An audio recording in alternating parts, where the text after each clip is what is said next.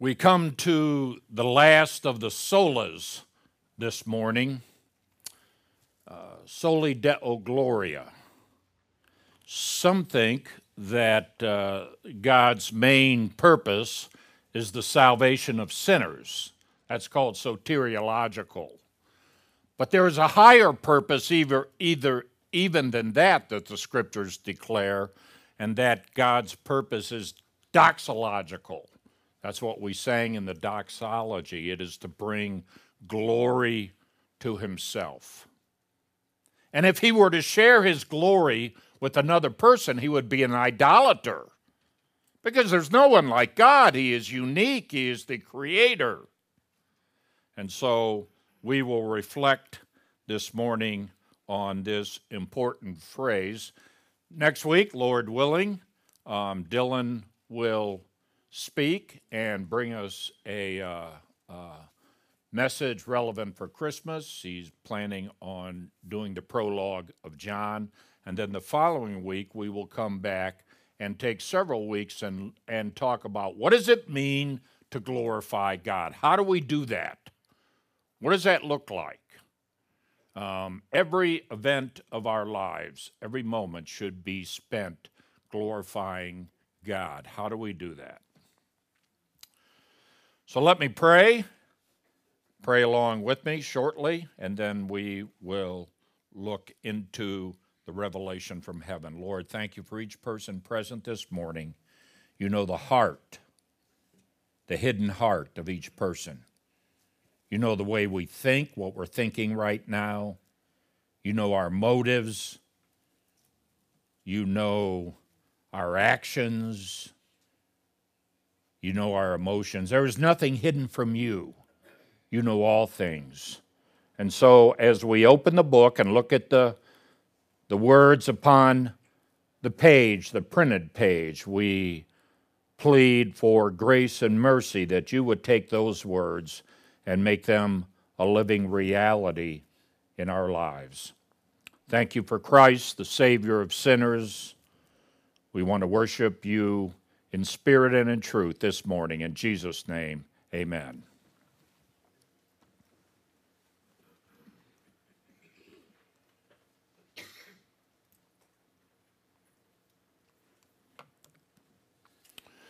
We began looking as October 31st was 504 years since the German Reformation. It started earlier in England, but there are five phrases, Latin phrases, that really systematize and summarize the essential teaching that took place there. We started with Scripture alone, sola scriptura. That is the foundation. We have a book, we have a revelation from heaven.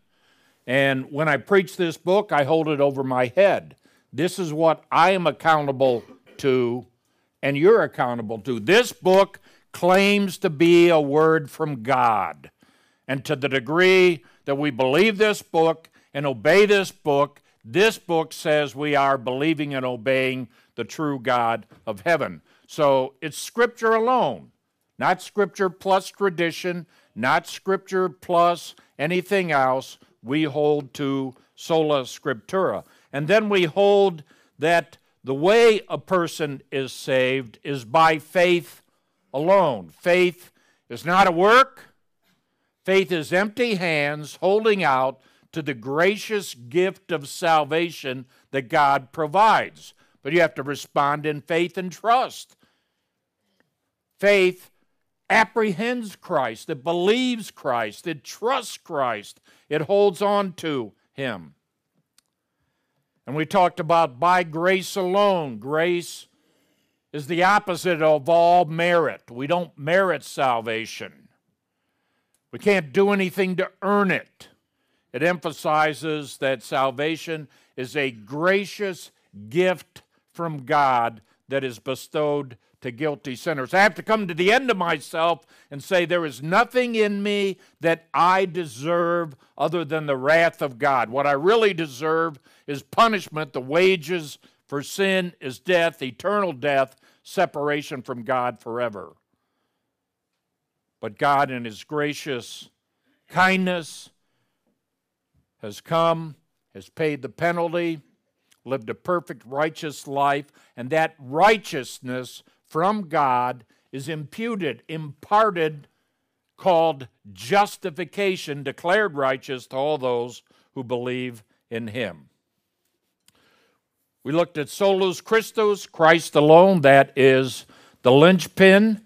He is an exclusive Savior, He's an all sufficient Savior. He is the center of the other four solas. He connects them into a coherent theological unit, unity that declares the glory of God. And then this morning we come to soli deo gloria, to God alone be the glory. That's the capstone, the aim, the purpose of all the solas. This theme is of crucial importance in the scriptures. The Bible makes it abundantly clear that God created man and that he created him for his glory, not man's glory, but God's glory.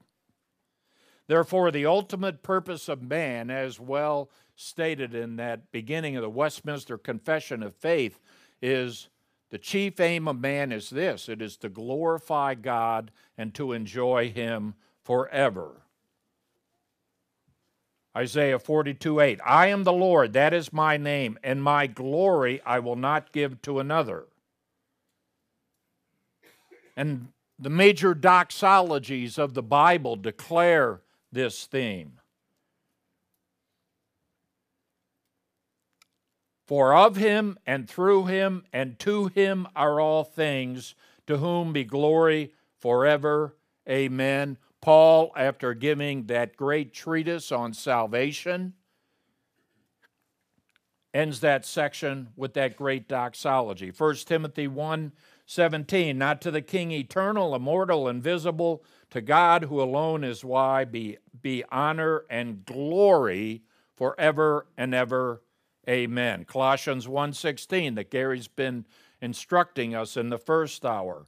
For by him all things were created, in heaven and on earth, visible, invisible, whether thrones or dominions or principalities, all things were created through him and for him.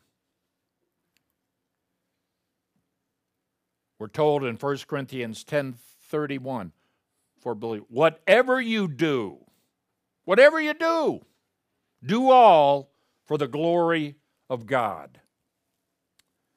And if anyone knows that God is worthy of glory and honor, it's in heaven.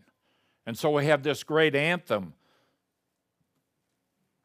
You are worthy, O Lord, to receive glory and honor and power. You created all things, and by your will they exist and were created. The great doxology at the end of Jude, who to God our Savior, who alone is wise, be glory and majesty, dominion and power, both now and forevermore. First Peter, Peter ends both of his epistles that way. To him be the glory and the dominion forever and ever.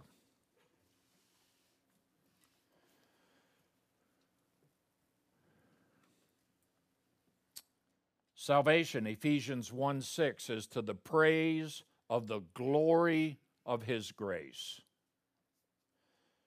It's been rightly said the vindication of God's glory is the ground of our salvation, and the exaltation of God's glory is the goal of our salvation. God's glory is the goal of all things. God's glory is the unifying goal of history. God's glory is the source and sum of all full and lasting joy. Yet, attempts if I were to ask you, what is the glory of God? What would, what would you say to me? How would you try and define the glory of God? James Boice, when I was reading him this past week, it was startling to me, and I think he's correct. Few words in the distinct biblical vocabulary are less understood than the word glory. What is more, a perfectly correct definition, once we have it, does not always do justice to every passage under consideration. So the word glory has different connotations. We want to think about it carefully and think about the glory of God, why that is important in understanding what the glory of God means should result in us responding to that. Now, when we bless God, we did this morning in the doxology. When we bless God, what happens to God? Does he change? No. All we are doing is ascribing to God the worth, the honor, the praise. So when we bless God, we're saying right things about Him. And it ought to be coming from our heart, saying the right kind of things. Here's what we are experiencing, here's what we're thinking. Blessed be God and Father of our Lord Jesus Christ. But when He blesses us, He actually does something. He has blessed every believer with every spiritual blessing in the heavenlies. That's a reality when you get out of bed in the morning. He blesses you with the strength to be able to do that. You're here this morning. God has blessed you with the motivation to be here uh, this morning. So, thinking of similarly about what it means to bring glory to God, to glorify God. God is a glorious being.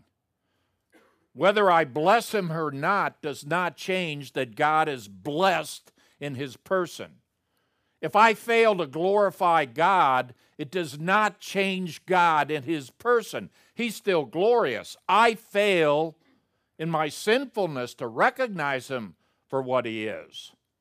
But when I give glory to God, I am not changing God in his essence and his being. I am ascribing to him the worth, the honor, the importance, the priority that is due his holy name. That's what it means to, to give glory to God. But what when we say the glory of God in his person? That's a little more difficult to try and clarify what exactly is the glory of God.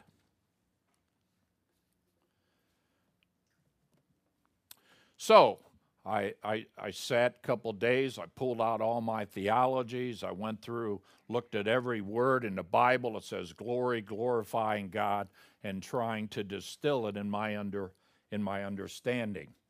J. Barton Payne, he's uh, an uh, Old Testament scholar, he's now present with the Lord.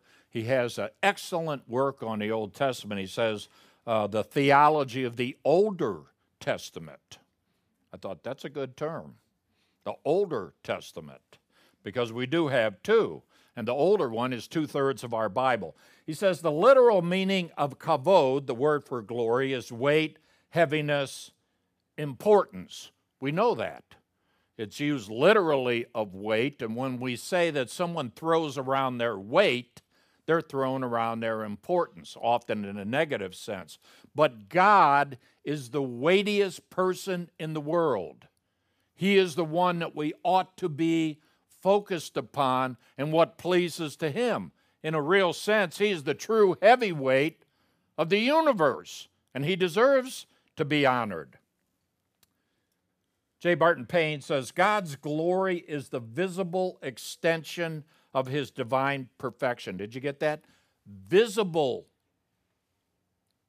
Visible extension of his di- divine perfection. When we think about that in the Old Testament, God's glory is equated with a supernatural pillar of cloud and fire in Exodus 24.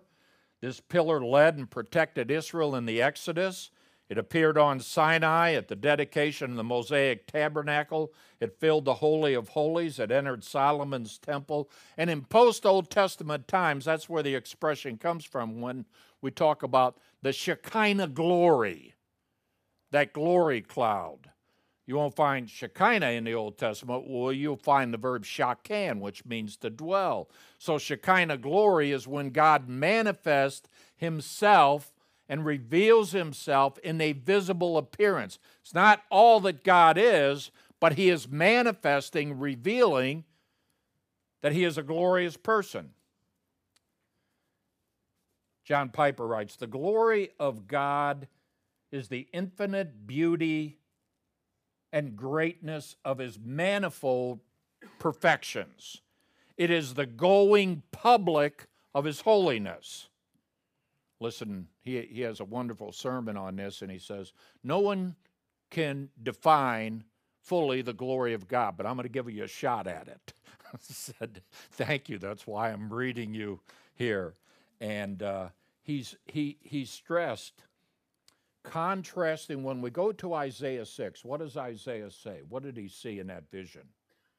Kadosh, Kadosh, Kadosh, holy, holy, holy. That word means separate, separate, separate. He's not only separate from all moral defilement, he is separate from all of his creation.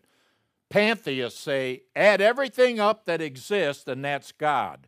No, you add everything up that exists, that's what God created. God is separate from his, his creation, and he is holy. He is separate from all moral defilement. He not only does not sin, he cannot sin. He's separate from it. But when you think there what Isaiah saw, holy, holy, holy, and you would expect it to say, the whole earth is full of his holiness. But what exactly does it say? The whole earth is full of his glory. His glory is manifesting himself.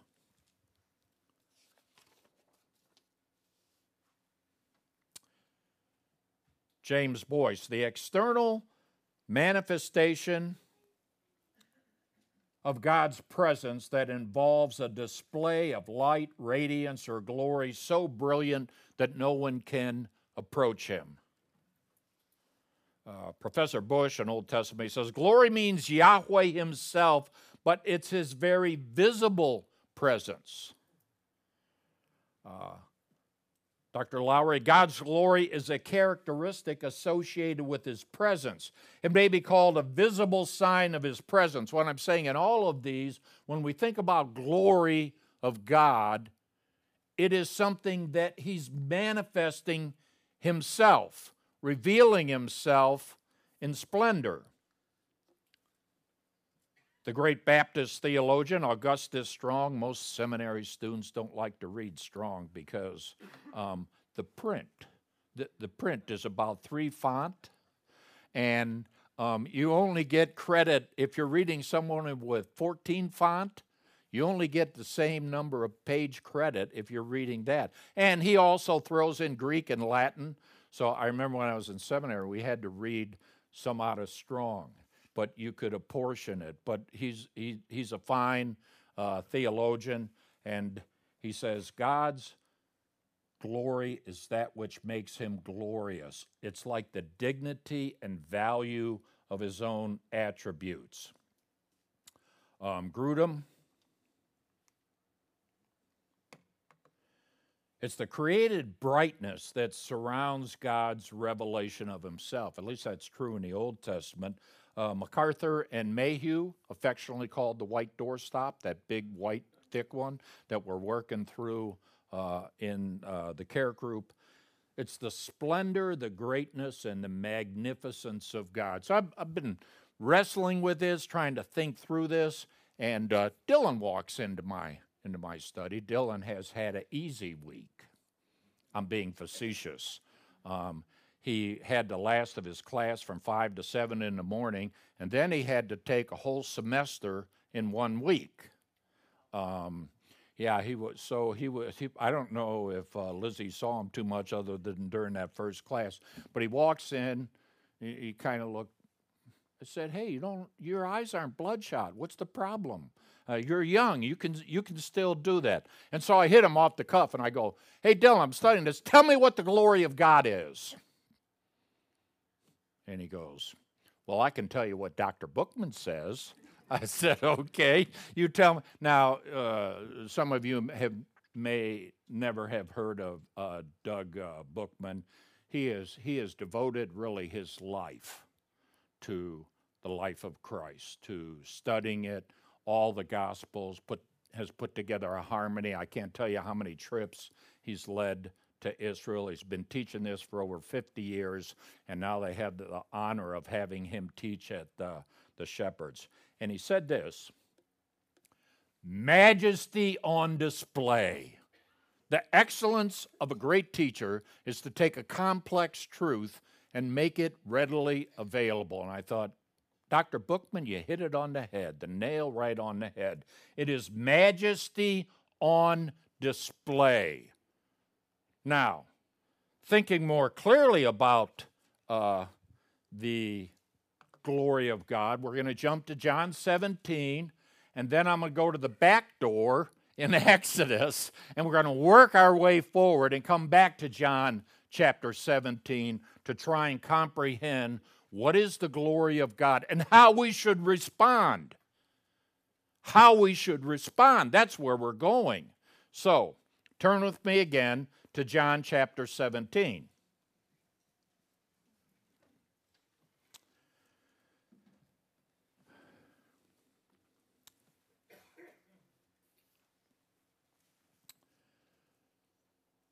One has rightly said, I agree with that, that the highest peaks of theology in the New Testament are Romans and the Gospel of John.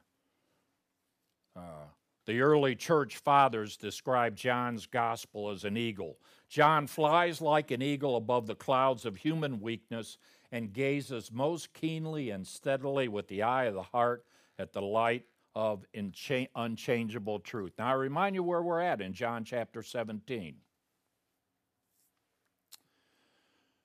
It just follows what is called the farewell discourse in John 13 through 17. At the end of 11 and 12, Jesus has withdrawn from public ministry. Now, he says, the time has come. The time is at hand. And so, chapters 13 through 17 probably took about three hours. He's in an upper room there in Jerusalem, and he is preparing his disciples for his departure. He's going to the cross. And these are the men that are going to forward the message of the kingdom of God of repentance and faith in Jesus Christ. What are you going to say to them? Well, that's what's in chapters 13 through 17. And then, after he said these things in chapter 17, verse 1, he prays. What a reminder. What a reminder. He taught and then he prayed. So I remind myself that teaching is not all there is to it. You have to pray. You have to pray and say, Lord, you're the true teacher. The Spirit is the true teacher. Unless you work in our hearts, it's all to no avail. Lord, please take the Word of God and start with me. Start with me, change me, and then change us. And, and Jesus doesn't have to be changed here. He's not praying for himself, he's praying for his disciples. But he does pray for himself one prayer, and watch how crucial this is for an understanding of the glory of God. Father, six times in this, in this uh, chapter 17. I, I used to hear uh, when our brother S will come, he did one of his dissertations. I don't remember if it was Oxford or Cambridge on the Gospel of John, triple entendre in the Gospel of John. and I listened to him pray, and it's constantly, Father, O righteous Father, O holy Father. He gets it right here out of John chapter 17, and that's what Jesus is praying. Oh, righteous Father, oh, holy Father, glorify your Son, that, your, that the Son may glorify you. He's asking God to glorify Him so that He can glorify the Father. Look at verse 5. And now, Father, glorify me and it's emphatic. You glorify me in your own presence. Here it is, with the glory that I had with you before the world existed. Now, why this is so critical for an understanding of the glory of God is this there is something about the glory of God revealed in Christ that is different during his earthly ministry than the innate glory that he had before the world was. And we know from John chapter 1, Christ is the creator of all things. But somehow, it's still glory. It's glory that he has during his earthly ministry, but it is different from the glory that he had as one of the beings, the triune God, in the past. Now, here's the issue some will say glory is an attribute of God.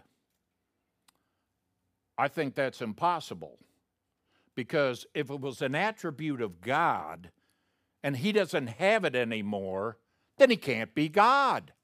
Because the attributes, the perfections of God are the essential qualities that make up God. So if he left some behind when he came in the incarnation, he's leaving part of his deity behind. And, and John, all the New Testament writers affirm when God took on flesh, he combined deity to humanity. Both are true fully human, fully divine. He did not leave his deity behind.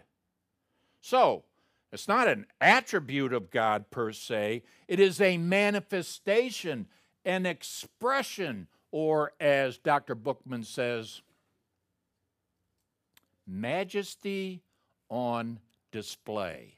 So, the majesty that was on display before the world was, and I would also say down through the incarnation, that display of majesty changed.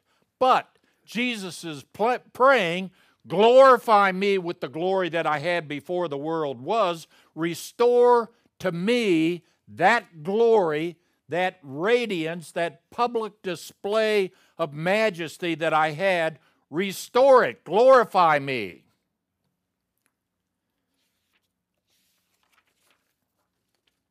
So there is an in, what we call incarnate glory, and then there's rather than just saying pre-incarnate glory before he took on flesh, this is before the world existed, the glory that you used to have. Now think with me careful about John 1:14.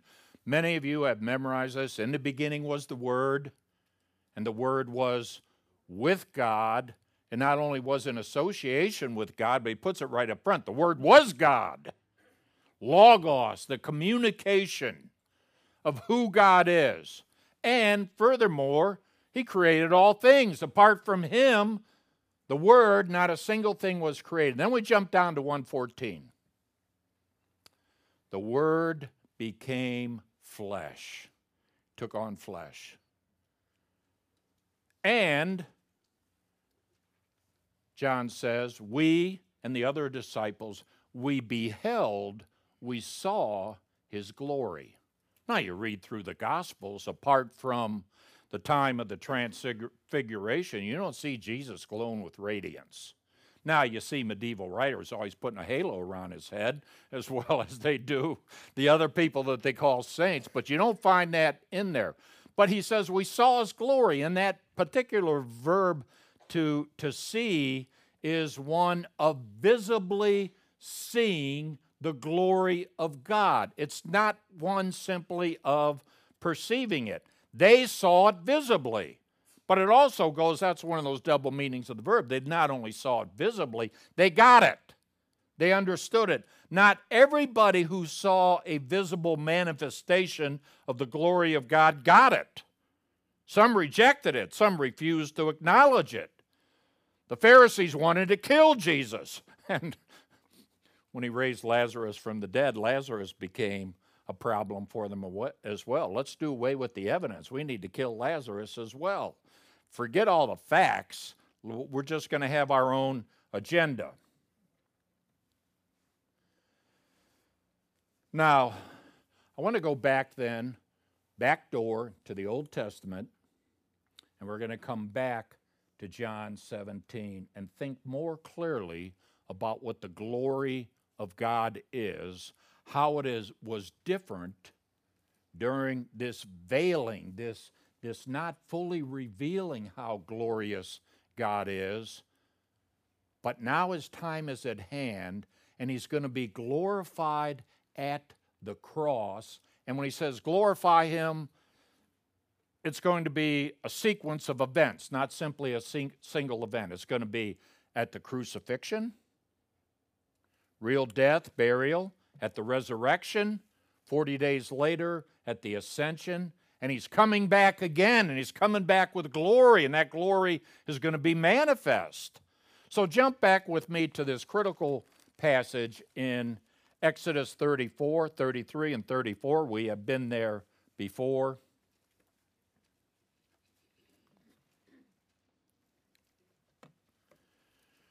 I, I, changed this on the PowerPoint as I thought more about it instead of a refusal. Actually, this, God is going to protect Moses from himself. Because if God were to fully reveal his, his glory in visible manifestation, Moses, you're dead. You're a dead man. You, you can't endure that right now in the condition as even a fallen sinner. So we start in Exodus 33. Remember what the event is. We are now, uh, they've been at Sinai for about a year, and now God says, Okay, Moses, move out with the children of Israel. You're, you're headed out. And he says, But I'm not going with you. This people are so stubborn, so rebellious. And Moses goes, Oh Lord, if you don't go with us, what are we going to do? We need your presence. So the Lord was really testing Moses at that point. And in 33:13, Moses says, If I've found grace in your sight, please show me now your ways and uh, go with us. My presence will go with you, and I will give you rest. And he said to him, If your presence will not go with me, don't bring us up from here. For how shall it be known that I have found grace in your sight? So please go with us. The Lord said to Moses, verse 17, The very thing that you have spoken I will do, for you have found grace in my sight, and I know you by name. Now, Moses, emboldened by the answer of God that his presence will go with him, Moses is thinking now of even a more intimate understanding. He wants to see God in all of his fullness. Now, if you think Moses hasn't seen some real manifestations of the glory of God, just think when he was he fled over there in Sinai and he's leading some sheep around, he comes up and there's a burning bush and the bush is not consumed. And he's kind of intrigued. He goes near and he hears a voice Moses, I'm going to get it right. Last time I said, Moses, take off your feet. No, he said, take off your sandals, your shoes. You're standing on holy ground. And I, I am going to call you to go and deliver my people. And if God ever calls you to do something and you have a response, I don't think I can do it, learn from the Exodus. Moses felt the same way, but God he equipped him. And so, boldened by that, that God is going to go with him, and he says, Watch this. Here it is, verse 18. Moses said, Please show me. He wants to see it visibly. Show me your glory. Now, the word does mean weight, importance, but glory is not one of his attributes. It is a visible manifestation that God is glorious. He wants to see this. Now, watch the response of God I will make my goodness pass before you and will proclaim before you my name. I'll be gracious to whom I will be gracious. I'll be merciful to whom I shall mercy. But Moses, verse 20, you cannot see my face. Face being a, uh, a term expressing often the face of God. We will see the face of God. Believers will one day in heaven. Oh, but not now, not since the fall. You, you, can't, you can't endure that. Visible expression, manifestation of the glory of God. So Mo- God tells him, okay, verse 21 Behold, there's a place by me where you shall stand on the rock. And I'm going to make my glory pass by in a limited way. And he uses a different term rather than the face, just the back. It's a symbolic term, meaning there's a lesser manifestation here of the glory of God. But you better get over in the cleft of the rock and watch this. I will cover you with my hand until I have passed by. And then I will take away my hand, and you shall see my back, but my face shall not be seen. So Moses is going to see a visible, limited manifestation of the glory of God. So he gets over there, and we see the answer. Verse 5 The Lord descended in the cloud, he stood him there and proclaimed not the glory of the Lord, he proclaimed the name of the Lord. Now, the name of the Lord, eh, you could use it like this as shorthand for all that God is in his attributes. And so he begins to spell out those attributes. Moses, you wanted to see me. You wanted to see me in my fullness. But let me tell you what you really need. What you really need is not to see me visibly. You need a revelation of who I am in my attributes and my character and who I am that you may respond to that. That's what's important. Moses, you need a sermon here from the living God, not a visible manifestation right now. So that's what he does. The Lord passed before him, revealing his back, a lesser term than his face, some type of limited manifestation of his glory. And he says, Yahweh, Yahweh, the covenantal God, a God merciful and gracious, slow to anger, and abounding in steadfast love and faithfulness, keeping chesed, steadfast love for thousands, forgiving iniquity and transgression, but by no means clearing the guilty. And then we kind of scratch our head. How's that work? You're going to forgive sin, but you're going to hold the guilty accountable? Well, we're going to have to fast forward all the way down to the cross to figure that one out. So, uh, the, the glory of God is it's it's dangerous. It's dangerous um, for us now. You, you and I exposed, even as believers, to a full manifestation of the glory of God. The text says you can't endure it now. You, you won't live. But what I need is the name of God, all that He is in terms of Father, to his children in terms of his qualities and attributes. People, I want to say, I, I've, I've heard unbelievers, well, if God's up there, I just want to see him. No, you don't. No, you don't. Not in the way you just described. Uh, you, you, you will suddenly be destroyed without remedy. What you need is the revelation that God has given in the Bible of who He is, that He is gracious and that He is merciful and He forgives sin, but He doesn't bypass justice.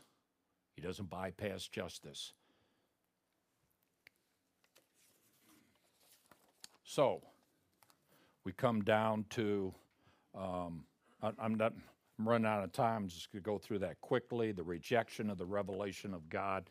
When you look out the window, you look out there this morning as you're driving home, God is shouting at you.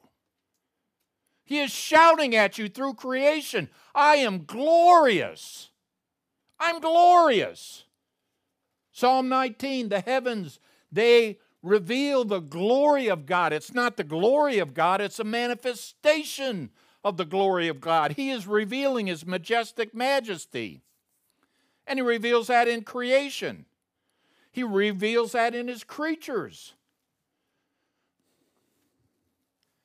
I have to confess my hesitancy down here in Texas to learn from you Texans.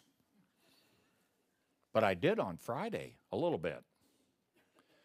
Um, my wife loves horses, and we went to a the horse uh, cutting championship. Seven hours of it. I did take along a book. But no, just because they have breaks in between. So when there's a break in between, I'd read the book. But I, I pulled it up online. I, I was re- reading about how they how they grade the competition and what they have to do. And once they get out there and he drops his hands off of the rein down on the horse's back, and it's all up to the horse. And it was it was majestic. I mean, to watch that horse keeping that young cow and there, you know, and, and you want to get a lively one. Um, and a, a, few of them got a zero. You know why? Because the cow got around them and it got back to the herd. Ah, you're out. I can figure that one out after a while. And these are the champion, sem- well, the semifinals. And I'm watching this and I thought, how glorious is God to make these creatures that are able to do that. And you know what? Then why isn't, uh, isn't it understood? Why is evolution so dominant? Why is the glory of God denied? Well, you go to Romans chapter 1 and it tells us it's not that the glory of God isn't clearly manifest, but there's a problem with the heart. Why doesn't it see it? Because man suppresses the truth in unrighteousness, and rather than giving glory to God, it worships the creature rather than the creator. That's the problem. We go to Romans uh, 3:23 all have sinned and continue to fall short of what? Of the glory of God. So there's not only a rejection of, of, of general revelation, there's a rejection of special revelation. Are you surprised when you when you first heard the gospel? How many of you responded to the gospel the first time you heard it? I didn't. I don't know how many times I, I, I heard the gospel, and all of a sudden, God turned on the light.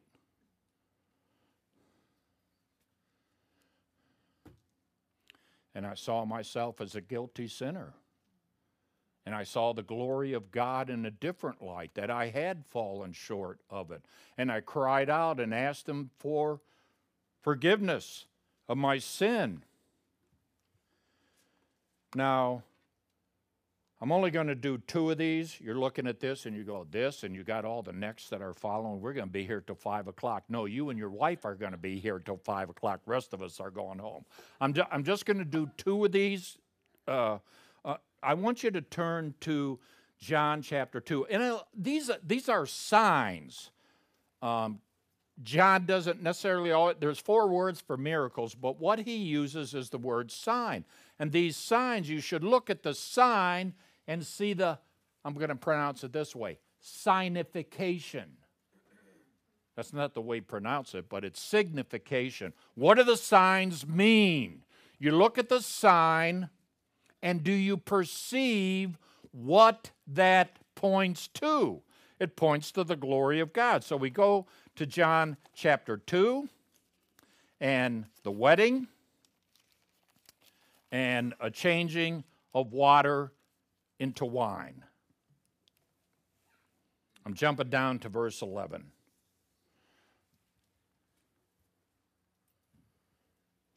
And, and, and it's clear the, uh, those huge water pots and water. I know some of you disagree with me, and I, I, I love one of the preachers who's now in heaven that says it was changed into grape juice. But I'm convinced here it was actually changed into wine because even the host says, Wow, you saved the best wine till last. And he comes out and it says, This first of his signs. Now, this is probably double entendre. The word arche here can mean first, but it can also mean ruling or dominant because he's done other signs than this. As a matter of fact, John tells us if, if all the signs if every miraculous thing and all the deeds that Jesus did, you come down to the end of the gospel, the books couldn't contain it.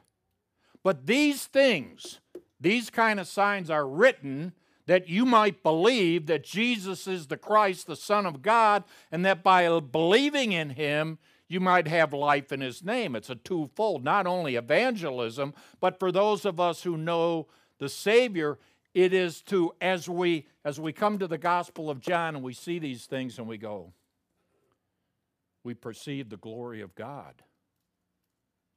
And when I'm told to do everything for the glory of God, it changes my perspective and I realize how far short I fall of that. So, this first of his signs Jesus did in Cana in Galilee, and he manifested his glory. He revealed his majesty. So the servants were there and they watched it. They knew where the wine came from. Jesus miraculously changed water into wine. But it doesn't say they got the sign. His disciples did. They perceived that manifestation of this glorious God who was able to do that. This is God. This, this is something different, different from the prophets. And John has already laid up his full Christology in the front, but as we go through these signs, he's revealing this is the Messiah, this is God. You better worship him. He's manifesting his glory. Do you see it? Do you get it? Do you perceive it? Jump down to John chapter 11 with Lazarus, and I'll just do this one quickly because here's really it, it doesn't say first, second, third, fourth, fifth, sixth, seventh sign in every one, but I think if just looking at it, I do take, he takes seven of the things that he did and says these are seven key representative um, issues that you ought to face. And one is the raising of Lazarus from the dead. Remember, he shows up, he purposely waited and came late Martha comes out and said, Lord, if you had been here, my brother would not have died.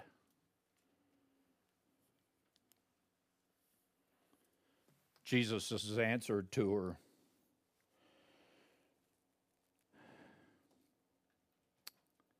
And she says, verse 24 of chapter 11, I know that he'll rise again in the resurrection on the last day. These are the I am, ego eimi, I am sayings as well. What does he answer? He doesn't say, Sorry, I was late he says, I am the resurrection and the life. Whoever believes in me, though he die, yet shall he live. You may die physically, but if you got this kind of life, you will never be separated from God forever. Do you believe this? She said, Yes. She calls her sister Mary. Mary comes out. She says the same thing in verse 32. Now, Lord, if you had been here, my brother would not have died. And he was compassionate. And he comes up to the tomb, one of the most remarkable passages to me in the Gospel of John is Jesus wept. He wept. He's a real man. There's nothing wrong with weeping at the loss of a loved one.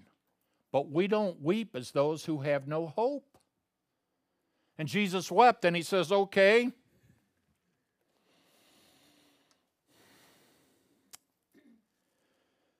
Lazarus, come out. It's a good thing one says that he named Lazarus. How many people would have come out of the grave? And he came out wrapped in those linen cloths with the face cloth over it. And it says, All right, take it off and let him go. All the hype of people going to heaven and coming back and supposedly telling us what, what they saw. I, I would have liked to have been there. Hey, Lazarus, come here, buddy. Where'd you go? What happened to you? You know, none of that in there. It's just that Jesus says, I am the resurrection and the life, and it points forward to he is the first fruits of what's going to happen. That's and Lazarus came back. And you know, and you know what some believed, and you know what others did? We're going to tell the Pharisees. You know what the Pharisees said? Now we got a problem. The whole world's going after him and is seeing these signs, and too many are believing. So let's go kill Lazarus too. Now, finally, back to John 17. So, what is the glory of God? It is a visible manifestation of His majesty. In the Old Testament, He was revealing it in theophanies, it was brilliant light, and it scared people. It was frightening. Just go to Sinai. He said, Moses, you speak to us, not God. This is terrifying. One of the most stunning revelations of the Kavod Yahweh, the glory of God, is at the beginning of Ezekiel. You go there and you see that vision that Ezekiel had in the first three chapters wheels turning this way, this chariot, all these things, and you go, you're scratching. What is that stuff? Well, it says it's the glory of God. But now, incarnation, he still has glory, but it's veiled. It's veiled. He's not manifesting it in a brilliant light. He is manifesting it in these signs. But now, he says, Father, glorify your Son with the glory that I had with you before the world existed. 17:1 The hour has come, the time is now. So what happened? 13 through 17 Farewell, disciples. Here's what you need to know. John 17, farewell, disciples. I'm praying for you, and I'm going to give you another comforter. And then we go to 18 through 20, and what happens? They cross the Kidron. They go up there. Judas is already gone. He betrays the master. They all flee. And what seems to Jews a stumbling block and to Greeks foolishness that a, that a person, he's the Savior of the world and he dies upon a cross? And even the two criminals that were there, one on the left hand, one on the right, they're both reviling him until one came to his senses. And he turns to the other and he says, Look, we're getting what we deserve. This man is getting nothing of what he deserves. He doesn't deserve this at all. And he turns to him and says, Lord, Remember me. Remember me when you enter paradise, when you enter in. And the Lord says, Today you will be with me in paradise. There's the glory of God. You want to see the glory of God? Here's what we need to know a revelation of his character. You look at the cross, you see the justice of God, you see the holiness of God, you see the wrath of God, you see the mercy of God, the grace of God. Do you get it? Do you get it? Some look at the cross and say, No, I don't get it. I'm not even sure it really took place. I can't tell you anything better than to read the Gospel of John. You know Brother S? Many of you know Brother S. Somebody's walking across campus. He's going to study to become a medical doctor. He's being groomed for the head position, and somebody grabs him in between classes and holds on to him and wouldn't let him go and says, I got this book I want you to read. And he goes, Okay. He says, I just agreed to read it. So the guy had let me go. I need to get to class. And he gets back that evening, and the providence of God had bothered him. Of all his studies that he had, that he told that guy, that he would read it. So he opened it up, and where does he go to the Gospel of John in the providence of God? And he starts to read through. He was, he was disillusioned with Islam. It, it was during the era when we had uh, the hostages in a certain place, and he was being blamed. And, and he said, As I read, something happened. This God is glorious. This God dies for sin. And simply from reading the Gospel of John, he came to saving faith and trust in Jesus Christ. And he knew Christians went to church, so he got up, he went out, and uh, went to Catholic church. He goes, something wrong here, and uh, he tried. He tried another one, and finally, he found where this guy was from. his Moody Bible Institute. He went up. He went up on the floors to see this guy, and he told him he came to faith and trust in Christ, and the guy didn't believe him. Said, I have never seen a Muslim come to Christ. He thought he was there. So he went down. He was dejected. He's walking across the campus. This gray haired gentleman is walking across in a suit. He says, Can I help you? He told him his story. He says, Oh, I can help you. It was Dr. George Sweeting, the president of Moody Bible Institute. He baptized him. You know, that professor was so convicted he resigned his position. He went to Turkey with his wife to minister to Muslims. Where did he get it from? Read the scriptures. Behold the glory of God. Look at these ego eimi statements. Look at what how Christ is manifesting his glory. Not brilliant shining light, but his deeds and his works verifying the Old Testament scriptures. This is God. Your eternal destiny bears about whom do you think he is? And if you will humble yourself before him, he will save you for time and eternity. Martin Luther said, It's not sufficient for anyone, and it does him no good to recognize God in his glory and majesty unless he recognizes him in the humility and shame of the cross. Jeremiah. Thus says the Lord, let not the wise man glory in his wisdom, let not the mighty man glory in his might, nor let the rich man glory in his riches, but let him who glories glory in this, that he understands and knows me, that I am the Lord, exercising loving kindness, judgment, and righteousness on the earth. That's what was manifest at the cross. We never truly glory in Him until we have utterly discarded our own glory. We need eyes. We need eyes more than anything else. The God of this world has blinded the minds of unbelievers to keep them from seeing the light of the gospel of the glory of Christ. So I ask you this morning have you seen the glory of Christ?